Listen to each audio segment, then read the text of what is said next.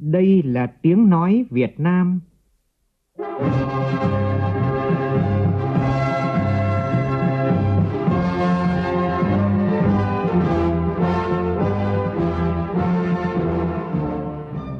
là tiếng nói Việt Nam, phát thanh từ Hà Nội, thủ đô nước Cộng hòa xã hội chủ nghĩa Việt Nam.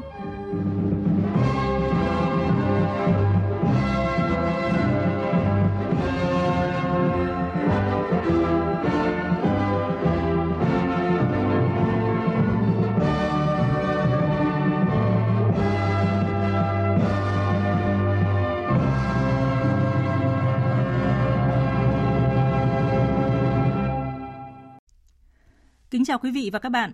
Mời quý vị và các bạn nghe chương trình Thời sự sáng của Đài Tiếng Nói Việt Nam. Hôm nay thứ Sáu ngày 24 tháng 12 năm 2021, tức ngày 21 tháng 11 năm Tân Sửu. Chương trình có những nội dung chính sau đây.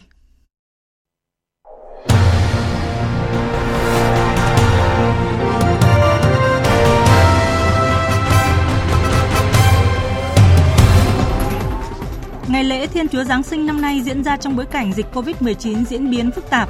Các sứ đạo đều tổ chức đơn giản nhưng ấm áp và đảm bảo an toàn cho giáo dân. Lần đầu tiên thu ngân sách nhà nước của tỉnh Quảng Trị đạt hơn 5.000 tỷ đồng, đứng thứ ba trong 14 tỉnh khu vực Bắc Trung Bộ và Duyên Hải miền Trung. Sau khi vụ án nâng khống giá kit xét nghiệm SARS-CoV-2 của công ty cổ phần công nghệ Việt Á bị khởi tố, Công an thành phố Hồ Chí Minh giả soát tất cả các trường hợp mua sắm vật tư y tế. Trong phần tin thế giới, trong cuộc họp báo lần thứ 17, Tổng thống Nga Vladimir Putin tiết lộ Nga và Trung Quốc đang cùng phát triển vũ khí công nghệ cao. Thủ tướng Ấn Độ Narendra Modi chủ trì cuộc họp đánh giá tình hình COVID-19 trước sự lây lan nhanh chóng của biến thể Omicron.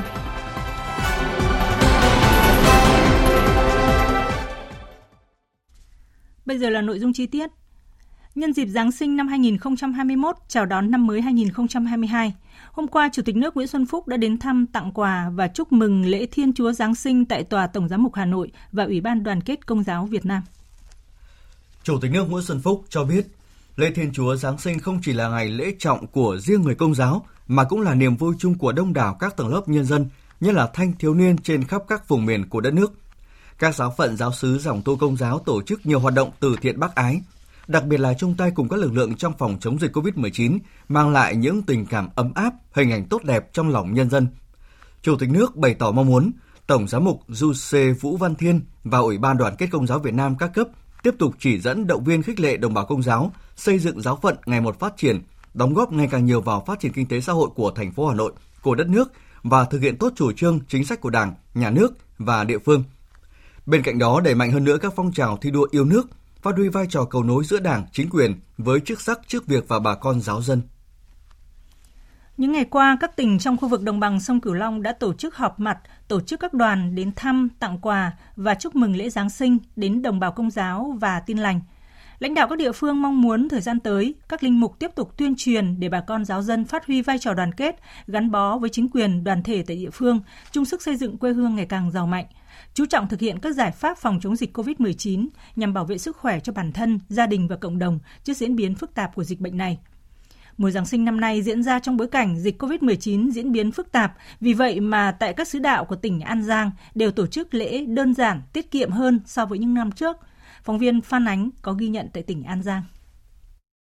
Mùa Giáng sinh năm nay, giáo xứ Bình Tây, xã Phú Bình, huyện Phú Tân, tỉnh An Giang được tổ chức trên tinh thần nhỏ gọn tiết kiệm – để tạo điều kiện cho giáo dân đến tham gia thánh lễ trong hai ngày 24 và 25, giáo xứ Bình Tây bố trí nhiều khung giờ khác nhau nhưng không quá 50 người, độ tuổi tham dự từ 18 đến 60 tuổi. Người dự phải tiêm đủ hai mũi vaccine sau 14 ngày hoặc khỏi bệnh COVID-19 không quá 6 tháng. Mặc dù lễ Giáng sinh là ngày quan trọng đối với mỗi giáo dân, tuy nhiên vì sức khỏe của bản thân, gia đình và cộng đồng, nhiều giáo dân ở giáo xứ Bình Tây này đã quyết định thực hiện thánh lễ qua hình thức trực tuyến tại nhà. Ông Huỳnh Ngọc Luyến, một giáo dân ở xứ đạo Bình Tây chia sẻ. Cơ bản thì người ta đã mặn lễ chắc tại nhà trực tuyến ờ, trên ờ, cái vô tuyến mình dự ờ, lễ trực tuyến còn đi lại nhà thờ thì đông đảo Ừ, nó hơi khó phải phiên người ta đặt đừng đi lại tới đó đông đông nếu mà đi đông mình phải cách xa ra còn trong gia đình mình thì ờ, chắc ở nhà ăn lễ ờ, trực tiếp tại huyện Châu Thành, tỉnh An Giang là địa phương có đông đồng bào công giáo sinh sống. Trước tình hình dịch COVID-19 vẫn diễn biến phức tạp, để các hoạt động tôn giáo trong lễ Giáng sinh được an toàn, các giáo sứ đều tổ chức rút ngắn thời gian và hạn chế số lượng người tham dự. Đến dự thánh lễ hay là sinh hoạt vấn đề tôn giáo thì cũng phải áp dụng biện pháp 5K của Bộ Y tế. Người dân nào có biểu hiện về sức khỏe thì ở nhà thực hiện thánh lễ qua TV hoặc Internet. Linh mục Hoàng Ngọc Minh, chánh sứ giáo sứ An Châu, huyện Châu Thành chia sẻ. Tình hình à, năm nay dịch thì diễn biến rất là phức tạp, à, cho nên thì giáo sứ cũng rất là lo lắng. Thì cùng bàn với à, hội đồng mục vụ thì năm nay tổ chức thì nói chung là ngắn gọn và đơn giản lại và sẽ bảo đảm vấn đề là 5K rồi vấn đề bà con tham dự thánh lễ thì cũng chắc cũng sẽ hạn chế hơn so với mọi năm và cũng kêu gọi đó là nên à, tham dự thánh lễ online. Mùa Giáng sinh đã đến, cảnh quan những xóm đạo trên địa bàn tỉnh An Giang đã được khoác thêm màu áo mới. Tuy nhiên năm nay do ảnh hưởng của dịch Covid-19, các hoạt động đón Giáng sinh giảm bớt, nhưng với sự chuẩn bị chu đáo của chính quyền địa phương và bà con giáo dân, hy vọng mọi người, mọi nhà sẽ đón một mùa Noel hân hoan, an lành, hạnh phúc. Giờ xứ đạo An Giang, mời quý vị và các bạn cùng nhóm phóng viên Trần Hiếu và Minh Quốc đến tỉnh Cà Mau gặp bà Phan Thị Mai ở ấp Khánh Hưng A, xã Khánh Hải, huyện Trần Văn Thời. Là một tín hữu công giáo, bà luôn tuân thủ những giáo lý, giáo hội gian dạy và áp dụng những điều tốt đẹp đó vào cuộc sống. Yêu thương và sẻ chia chính là bí quyết để bà Mai sống tốt đời, đẹp đạo. Từ nhỏ, bà Phan Thị Mai đã được cha mẹ cho đến nhà thờ Thiên Chúa Giáo học hỏi, được các sơ cha xứ chỉ dạy về giáo lý. Không chỉ thấu hiểu nhiều các giáo điều mà bà còn áp dụng những điều đó vào cuộc sống hàng ngày. Gần nhà bà Mai có gia đình ông Nguyễn Văn Nghiêm, hoàn cảnh rất khó khăn. Gia đình bà Mai có con cá, bó rau cũng hay chia sẻ với ông Nghiêm. Trong đợt dịch Covid-19 hiện nay, bà Mai đã lấy gạo, mì gói của nhà mình hỗ trợ ông Nghiêm vượt qua khó khăn Họ đạo tại địa phương thành lập các hội, nhóm để làm việc thiện nguyện. Bà Mai rất nhiệt tình tham gia. Tiêu biểu là hội Lezo với những thành viên nữ chuyên đi thăm hỏi, động viên, giúp đỡ những gia đình có hoàn cảnh khó khăn. Bà Phan Thị Mai đúc kết những điều cốt lõi giáo hội dạy bằng hai từ yêu thương và sẻ chia, nên luôn sẵn sàng giúp đỡ những người khó khăn. Đặc biệt trong không khí mừng Chúa Giáng sinh sắp đến thì những chuyện tu tâm làm việc thiện càng cần thiết. Trong cái ờ, mùa Giáng sinh sắp tới nè đạo Thiên Chúa là mùa Giáng sinh đón một cái lễ đại lớn là, là lễ Noel. Là bên đạo là lớn mà mừng vui lắm phải biết là sám hối có nghĩa là trong mùa vọng vậy là phải ờ, phải nghĩ lại từ trước tới giờ mình có một cái lỗi lầm gì đó là mình phải bỏ qua mình sống cho tốt hơn để đón nhận ờ, chờ ngày đại lễ đến trong mùa giáng sắp tới này bà Phan Thị Mai áp dụng chính những điều tốt đẹp trong đạo để răng dạy con cái, rồi chăm lo cho các con khôn lớn và học hành thành tài. Chính vì vậy, bà Mai rất được người dân địa phương mến mộ. Bà Lê Thị Thắm, người dân địa phương chia sẻ. Nói về đạo nghĩa thì chị May là một con người tuyệt, nói là giữ đạo là tốt, giữ đạo rất là chuẩn. Chị không bao giờ phạm giới luật giới răng mà Chúa đã dạy, sống rất đoàn hoàng, tuân thủ về đạo nghĩa một gia đình cũng không giàu có thì gọi là đủ ăn đủ tiêu vậy thôi chị bệnh vậy nhưng mà nếu mà gia đình ai mà khó khăn hay gặp hoạn nạn thì chị vẫn chia sẻ và giúp đỡ với bà Phan Thị Mai, việc sống thực hành lời Chúa không chỉ là tuân thủ các giáo luật trong đạo mà còn là áp dụng những điều đó vào thực tế. Đó đơn giản là hòa đồng sống chân thành, giúp đỡ người khó khăn. Với bà Mai, giúp được người là giúp bản thân mình sống tốt đạo, việc làm của mình nhỏ bé nhưng là tấm lòng mến Chúa yêu người. Chương trình sẽ tiếp tục với các thông tin đáng chú ý khác. Lần đầu tiên sau nhiều năm, thu ngân sách nhà nước năm 2021 của tỉnh Quảng Trị đạt hơn 5.000 tỷ đồng, tăng gần 148%, cao hơn nhiều lần so với nhiều năm trước. Nhiều địa phương trong cả nước Kinh tế tăng trưởng thấp, thậm chí là tăng trưởng âm, nhưng tỉnh Quảng Trị thì vẫn giữ được mức tăng trưởng 6,67%, đứng thứ ba khu vực Bắc Trung Bộ và Duyên Hải miền Trung. Trong bối cảnh dịch bệnh COVID-19 kéo dài, đây thực sự là kết quả ấn tượng của tỉnh nghèo Quảng Trị. Vì sao tỉnh này có nguồn thu tăng cao như vậy? Phóng viên Đình Thiệu tại miền Trung phân tích.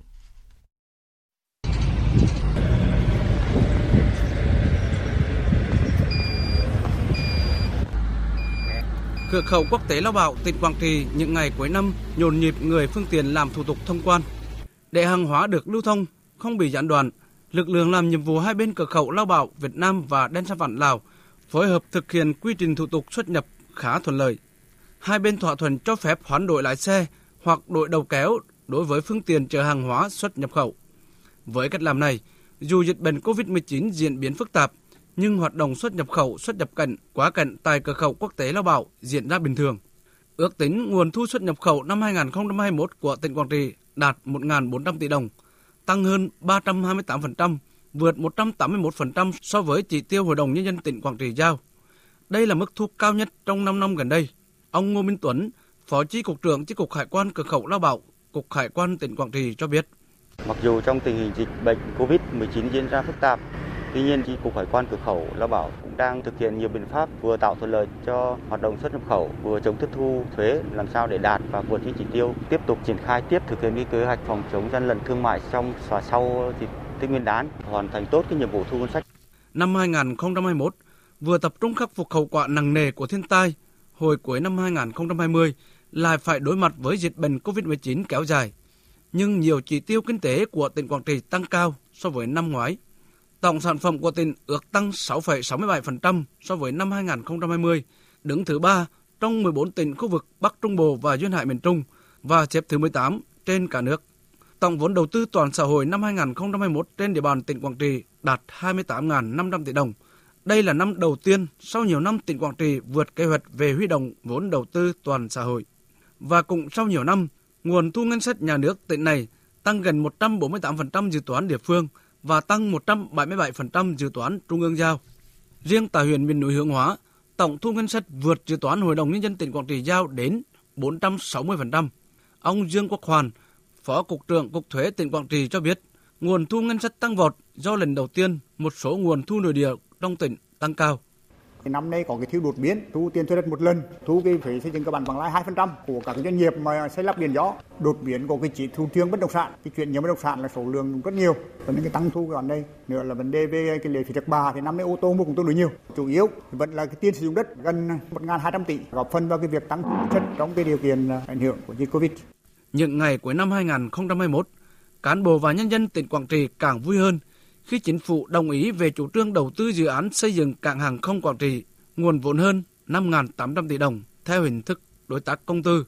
Hàng loạt dự án có nguồn vốn lớn được cấp chủ trương đầu tư và khởi công vào khu kinh tế Đông Nam, với nhiều dự án quy mô lớn đã và đang đầu tư trên mảnh đất nghèo khó này, góp phần tạo động lực cho tỉnh Quảng Trị tiếp tục duy trì tăng trưởng kinh tế và tạo ra nguồn thu ngân sách bền vững trong các năm tiếp theo.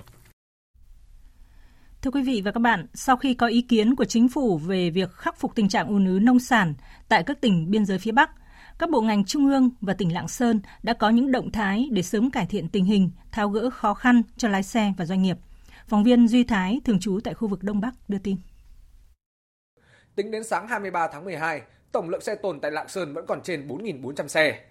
Dòng xe container chở nông sản nhích từng chung một đã gây áp lực rất lớn đến hạ tầng bến bãi tại khu vực cửa khẩu, tỉnh Lạng Sơn khảo sát lắp đặt thêm trạm khử khuẩn theo yêu cầu của phía bạn, tiến hành hội đàm để nâng cao năng lực thông quan tại các cửa khẩu. Nhiều phương án đã được tính đến như việc tổ chức bàn giao phương tiện xuất nhập khẩu của hai bên tại mốc số 0, xem xét mở hướng xuất khẩu nông sản qua cửa khẩu đường sắt hay việc dành thêm quỹ đất, thành lập các bãi đỗ xe mới để giảm áp lực về lưu lượng xe lên biên giới. Lạng Sơn cũng sẽ ban hành những cơ chế chính sách để hỗ trợ phần nào khó khăn cho chủ hàng lái xe đường dài chở hàng nông sản xuất khẩu qua địa bàn. Ông Nguyễn Trọng Nghĩa, trưởng ban quản lý khu kinh tế cửa khẩu Đồng Đăng Lạng Sơn cho biết. Ờ, chúng tôi tập trung hội đàm với phía bạn Trung Quốc để duy trì và đẩy mạnh cái hoạt động thông quan, tập trung cải cách các thủ tục hành chính, tạo điều kiện thuận lợi nhất cho các doanh nghiệp thành lập các tổ ờ, giải quyết cái việc ùn ứ để điều tiết cái phương tiện hàng hóa. Chúng tôi cũng ờ, tham mưu cho tỉnh miễn giảm tiền thu phí quản lý hạ tầng đối với lại phương tiện qua cửa khẩu cũng như là đề nghị các doanh nghiệp phối hợp là giảm cái thu phí bến bãi cho các lái xe Tại buổi họp báo của Ban chỉ đạo phòng chống dịch COVID-19 và phục hồi kinh tế thành phố Hồ Chí Minh vào buổi chiều qua, Thượng tá Lê Mạnh Hà, Phó trưởng phòng phòng tham mưu công an thành phố cho biết, sau khi cơ quan cảnh sát điều tra Bộ Công an khởi tố vụ án nâng khống giá kit xét nghiệm SARS-CoV-2 của công ty cổ phần công nghệ Việt Á, Công an thành phố Hồ Chí Minh đã có kế hoạch và đang phối hợp với Sở Y tế, các ngành chức năng ra soát các trường hợp mua bán vật tư y tế để phát hiện những tiêu cực, tham nhũng nếu có. Phóng viên Hà Khánh thường trú tại thành phố Hồ Chí Minh đưa tin.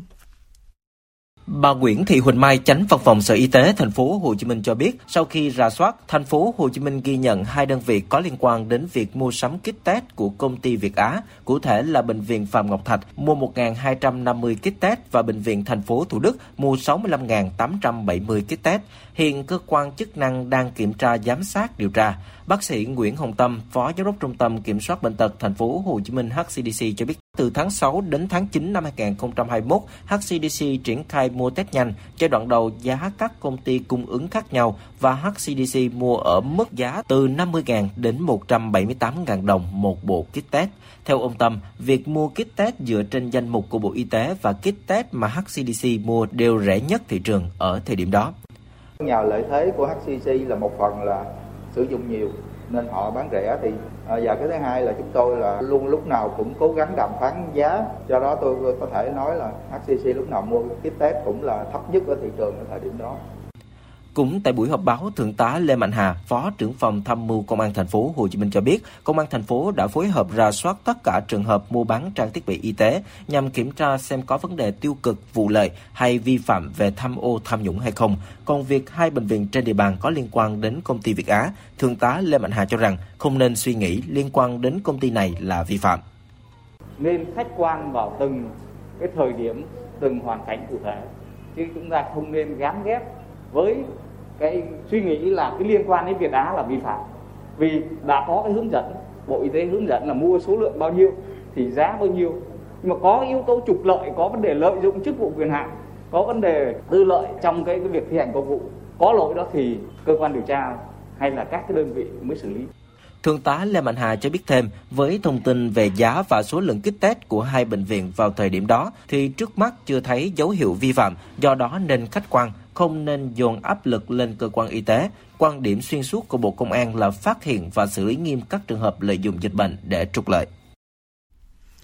Thưa quý vị và các bạn, vào những ngày này, trên các cánh đồng ở phường Văn Hải, Phước Mỹ của thành phố Phan Giang, Tháp Tràm và xã Nhân Hải, Vĩnh Hải của huyện Ninh Hải, tỉnh Ninh Thuận, nông dân đang tất bật xuống giống các loại rau củ phục vụ thị trường Tết. Do thời tiết không thuận lợi và giá cả phân bón vật tư tăng cao nên người trồng rau màu ai cũng thấp thỏm lo một cái Tết không no đủ. Phản ánh của phóng viên đoàn sĩ. Bà Dương Thị Mười ở xã Văn Hải, thành phố Phan Rang Tháp Tràm, mấy chục năm nay sống bằng hai xào trồng rau màu. Ngày thường, bà trồng các loại rau dền, rau cải và rau thơm, hành ngò. Để phục vụ cho thị trường Tết này, bà trồng toàn bộ hai sào rau thơm. Bà Mười cho rằng rau thơm bán Tết có giá hơn, nhưng hiện nay trời mưa nắng thất thường, giá phân bón tăng cao nên cũng hơi lo. Hai sào này mình đầu tư cũng phải ờ, mấy triệu bạc. Ví dụ mình đầu tư vô 3 triệu, mình bán ra tới 10 triệu. Thôi cho tiền thuốc, tiền phân đồ hết 5 triệu, mình có lãi được 5 triệu con à. Ờ, tới đây thì mình trồng ngò, ý đồ về kia nữa à. Ý ờ, mấy bữa tới năm số chục, bữa nay còn có 25 ngàn ký à. Ngò bữa nay còn có 10 ngàn à. Vụ Tết này, tỉnh Ninh Thuận sản xuất gần 3.000 hecta rau màu các loại, sản lượng ước đạt gần 50.000 tấn. Để phòng tránh những bất lợi do thời tiết và đảm bảo đạt năng suất cao, Chi cục trồng trọt và bảo vệ thực vật tỉnh đã ra thông báo hướng dẫn, tuyên truyền các biện pháp kỹ thuật, chăm sóc và phòng trừ sinh vật gây hại rau. Đồng thời, tỉnh Ninh Thuận cũng khuyến khích doanh nghiệp, hợp tác xã, tổ hợp tác đẩy mạnh liên kết sản xuất rau màu theo chuỗi giá trị khép kín, bao tiêu sản phẩm, giúp người dân thay đổi thói quen sản xuất nhỏ lẻ, hình thành vùng sản xuất hàng hóa, đem lại giá trị kinh tế cao.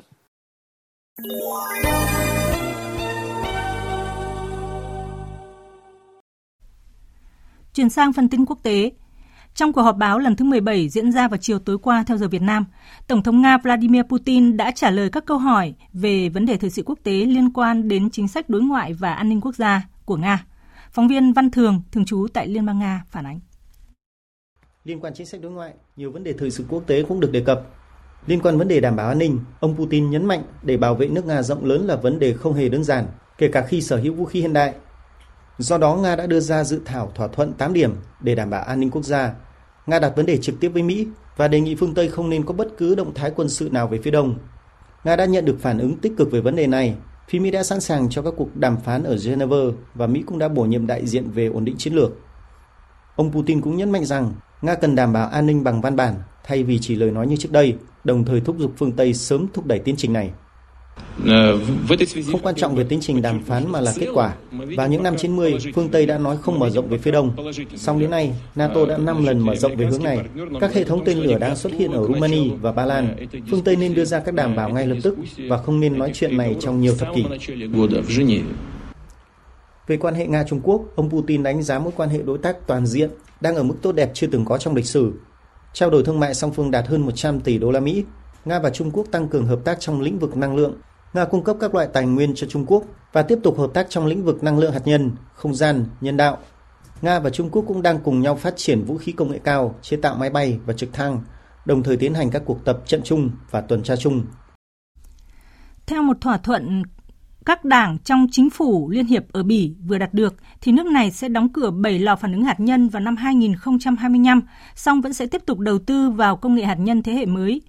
Hãng tin AFP dẫn một nguồn tin trong chính phủ Bỉ cho biết các bên đã tiến hành đàm phán suốt đêm và đã đi đến thỏa thuận đóng cửa các lò phản ứng hạt nhân này, đồng thời nhất trí đầu tư khoảng 100 triệu euro vào các lò phản ứng hạt nhân nhỏ kiểu mô đun. Nhật Bản và Anh sẽ bắt đầu một nghiên cứu chung vào tháng tới, đó là phát triển động cơ cho máy bay chiến đấu mới nhằm thay thế máy bay F-2 của lực lượng phòng vệ trên không Nhật Bản.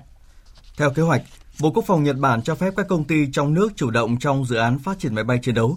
Trong đó, Tập đoàn Công nghiệp nặng Nhật Bản IHI sẽ hợp tác cùng hãng Rolls-Royce của Anh phát triển một thiết bị trình diễn động cơ, theo thỏa thuận mà Bộ trưởng Quốc phòng hai nước đã nhất trí hồi tháng 7 vừa qua. Đây là lần đầu tiên trong hơn 40 năm các công ty Nhật Bản tham gia việc phát triển máy bay chiến đấu. Bộ Quốc phòng Nhật Bản cho biết, nghiên cứu chung với Anh sẽ giúp cắt giảm chi phí phát triển, đòi hỏi các công nghệ tiên tiến và giảm thiểu rủi ro. Dự kiến máy bay thế hệ thứ 6 là F-3 sẽ hoạt động vào giữa năm 2030, thay thế các máy bay chiến đấu hạng nặng F-2 và F-15 được sản xuất tại Nhật Bản. Trước diễn biến phức tạp của dịch bệnh COVID-19, khi số ca nhiễm biến thể virus mới Omicron tại Ấn Độ đã vượt mốc 300, Thủ tướng Ấn Độ Narendra Modi tổ chức cuộc họp để đánh giá tình hình. Phóng viên Dũng Hoàng, thường trú tại Ấn Độ, thông tin.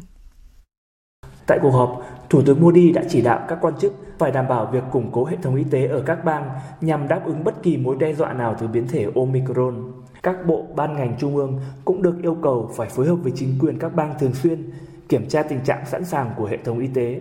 Thủ tướng Modi đồng thời nhấn mạnh bây giờ là thời điểm mọi người phải thận trọng và đề cao cảnh giác, cũng như tiếp tục tuân thủ các quy định về phòng chống dịch. Một số bang tại Ấn Độ đã ban hành các hạn chế đối với các cuộc tụ tập công cộng trong dịp lễ Giáng sinh và năm mới. Phần tiếp theo của chương trình là những thông tin thể thao.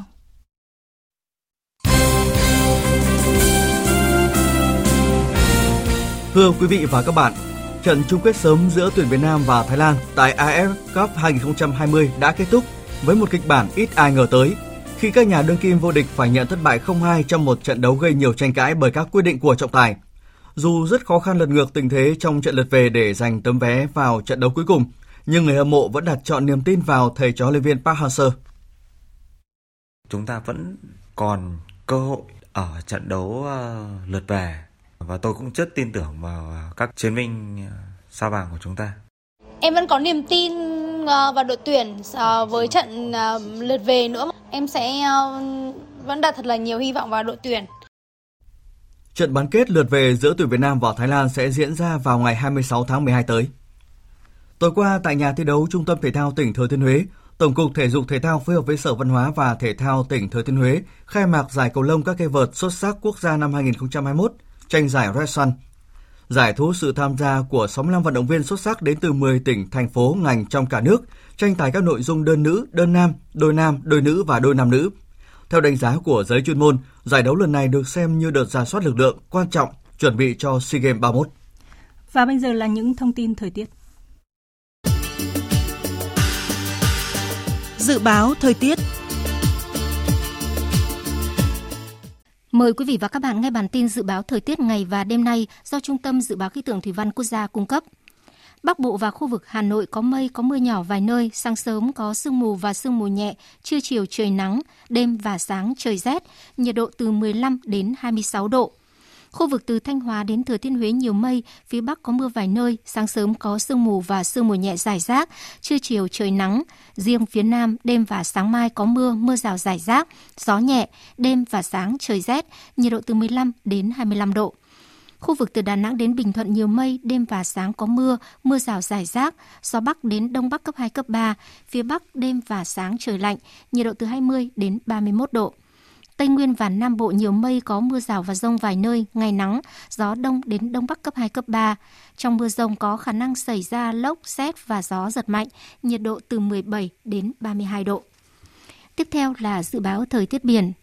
Vịnh Bắc Bộ, vùng biển từ Quảng Trị đến Quảng Ngãi, vùng biển từ Bình Định đến Ninh Thuận, vùng biển từ Bình Thuận đến Cà Mau có mưa rào và rông vài nơi, tầm nhìn xa trên 10 km, gió Đông Bắc cấp 4, cấp 5. Vùng biển từ Cà Mau đến Kiên Giang, khu vực Nam Biển Đông có mưa rào và rông rải rác. Trong mưa rông có khả năng xảy ra lốc xoáy và gió giật mạnh. Tầm nhìn xa trên 10 km, giảm xuống từ 4 đến 10 km trong mưa, gió Đông Bắc cấp 3, cấp 4 khu vực Bắc và giữa Biển Đông, khu vực quần đảo Hoàng Sa thuộc thành phố Đà Nẵng có mưa vài nơi, tầm nhìn xa trên 10 km, gió Đông Bắc cấp 4, cấp 5. Khu vực quần đảo Trường Sa, tỉnh Khánh Hòa có mưa rào và rông rải rác. Trong mưa rông có khả năng xảy ra lốc xoáy và gió giật mạnh. Tầm nhìn xa trên 10 km, giảm xuống từ 4 đến 10 km trong mưa, gió Đông Bắc cấp 3, cấp 4. Vịnh Thái Lan có mưa rào và rông rải rác. Trong mưa rông có khả năng xảy ra lốc xoáy và gió giật mạnh.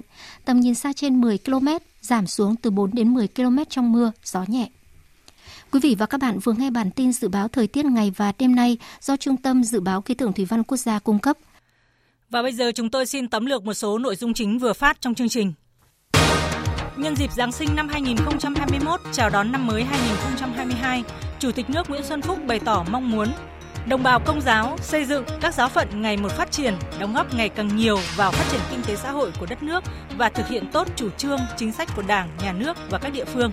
Giáng sinh năm nay diễn ra trong bối cảnh dịch Covid-19 diễn biến phức tạp và các sứ đạo đã đều tổ chức đơn giản, tiết kiệm nhưng đảm bảo an toàn và ấm áp cho giáo dân.